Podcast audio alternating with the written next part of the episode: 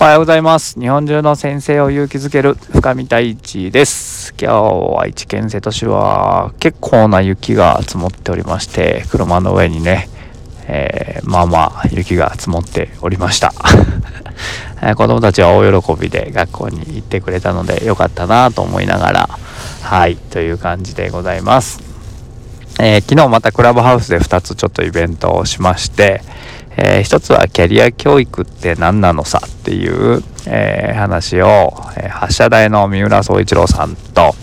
えー、青春就職っていうのをやってる花見さんっていう方と3人でお話をさせていただきました。でそこに早稲田のね、えー、赤あ名前を忘れてしまいました、えー、教師の方も入ってきてくださって、まあ、教育格差っていう本を書かれた方なんですけど、えー、まあ基本的にはその4人の方でいろいろこう高校生のまあ就活とか今なんか一人一社制っていうのが高校生にはあるみたいで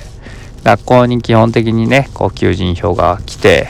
で学校の成績順にその行きたいところをまあ上から取っていくみたいな。例えば豊田市であればトヨタ自動車は学年1位と2位みたいな。で3位と4位は伝送でみたいな風に決まっていると。でそこでまあなんかこうまあそれの良さもあるんだけどそれによって子どもたちの選択の幅が狭まってしまったりとか、まあ、選ぶってことがなかなかできなかったりっていうような問題点もあるよみたいな話を昨日、えー、花見が教えてくれて。うん、でこの花見っていうのがもう10年ぐらい前からですね高橋愛さんのイベントとかを通じて知ってる仲間でして、えー、そんな子とまあ去年一昨年かな。えー、8年ぶりぐらいに再会をしてですね。まあ同じ教育っていう分野で携わってるからこれからもなんか仲良くしていこうっていうことで。でその橋田の三浦さんのねワークショップに参加させてもらってみたいなことの流れで昨日はまたその会をさせていただきました。でなんかこう三浦さんがね年間100本以上その高校に講演とかをしに行っている中でどんな話をするんですかって話をしてどうやって高校生にね例えば単発の1回の授業で子どもたちに火を心に火をつけるみたいなことって結構難しいなと思っていて、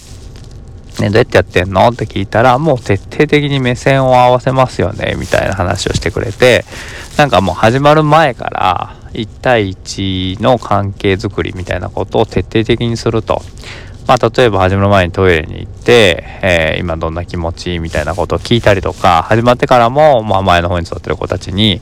まあめんどくさいよねみたいな こう寒いね体育館の床に座らされてわけのわからないこう人の話を例えば1時間聞くみたいな時間をまあ高校生にしてみればそうですよね。なんか自分で聞きたいなと思っているわけではなくて急にね先生たちにこう体育館に行けみたいな話になってまあこの人の話を聞けみたいな風になっている中でまずはそこのチューニングをすごくしますよと。相手相手の子に徹底的に寄り添って、まあ、関係を作って、あ、この人の話ならちょっと聞いてもいいかな、みたいなことを思わせてからスタートです、みたいな話をしてくれて、であとはなんかそのまあマインド、仕事がどうとかよりも、その自分の力を社会に生かすにはみたいなことを伝えていくということをやっているよって話をしてくれてああそうかそうかと。なんかそこってすごく確かに大切だよねみたいなことかな。でなんか例えば人に相談をするとか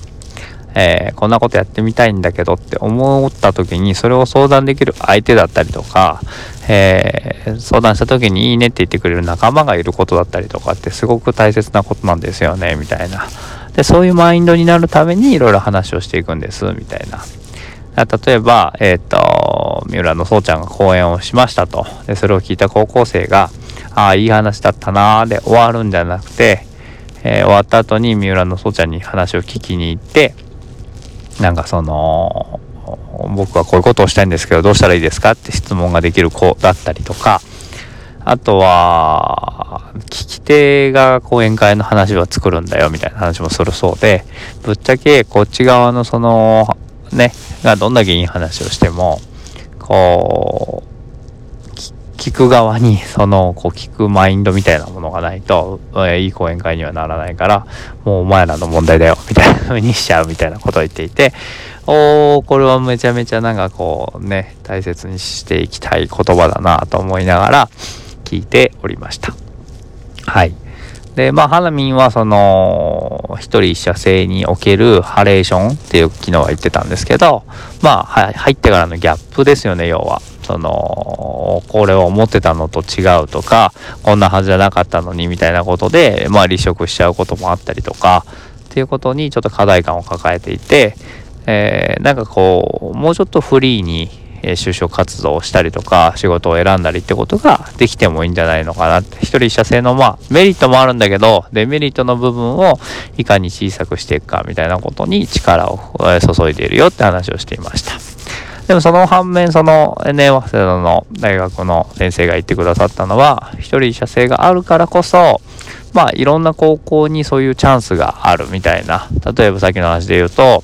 えー、高校のレベルはそんなに高くなくてもトヨタ自動車に入れるよっていうルートがあったりとか、うん、大量の子供たちがこう一気にいろんな会社に行けるみたいなそこを完全に大学生の就活みたいにしてしまうと例えばこの大学からここの企業には入れませんみたいなことが起こってしまっていてそのどんなに力があってどんなにこう思いがあってみたいな子でももう学歴というもので、えー、最初から足切りみたいなこともあるんですよね。僕も自分で就活していたのでとてもよくわかるんですけど、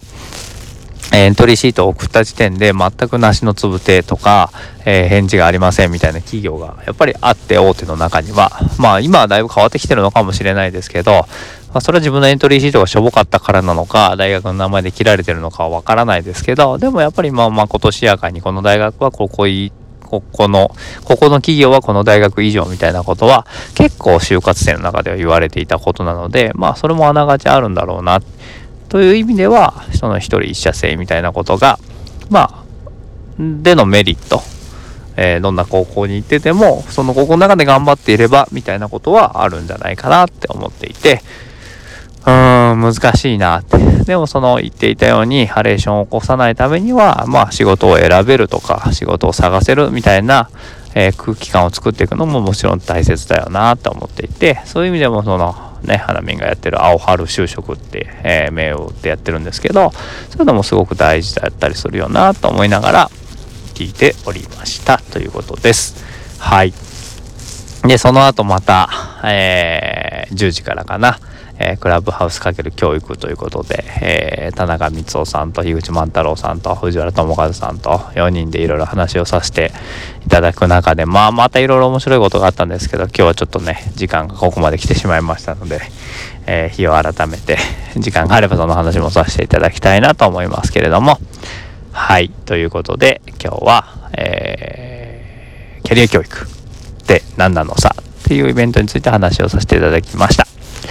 はい、えー、とても寒いですけど、暖かくしてお過ごしください。See you next time. バイバイ。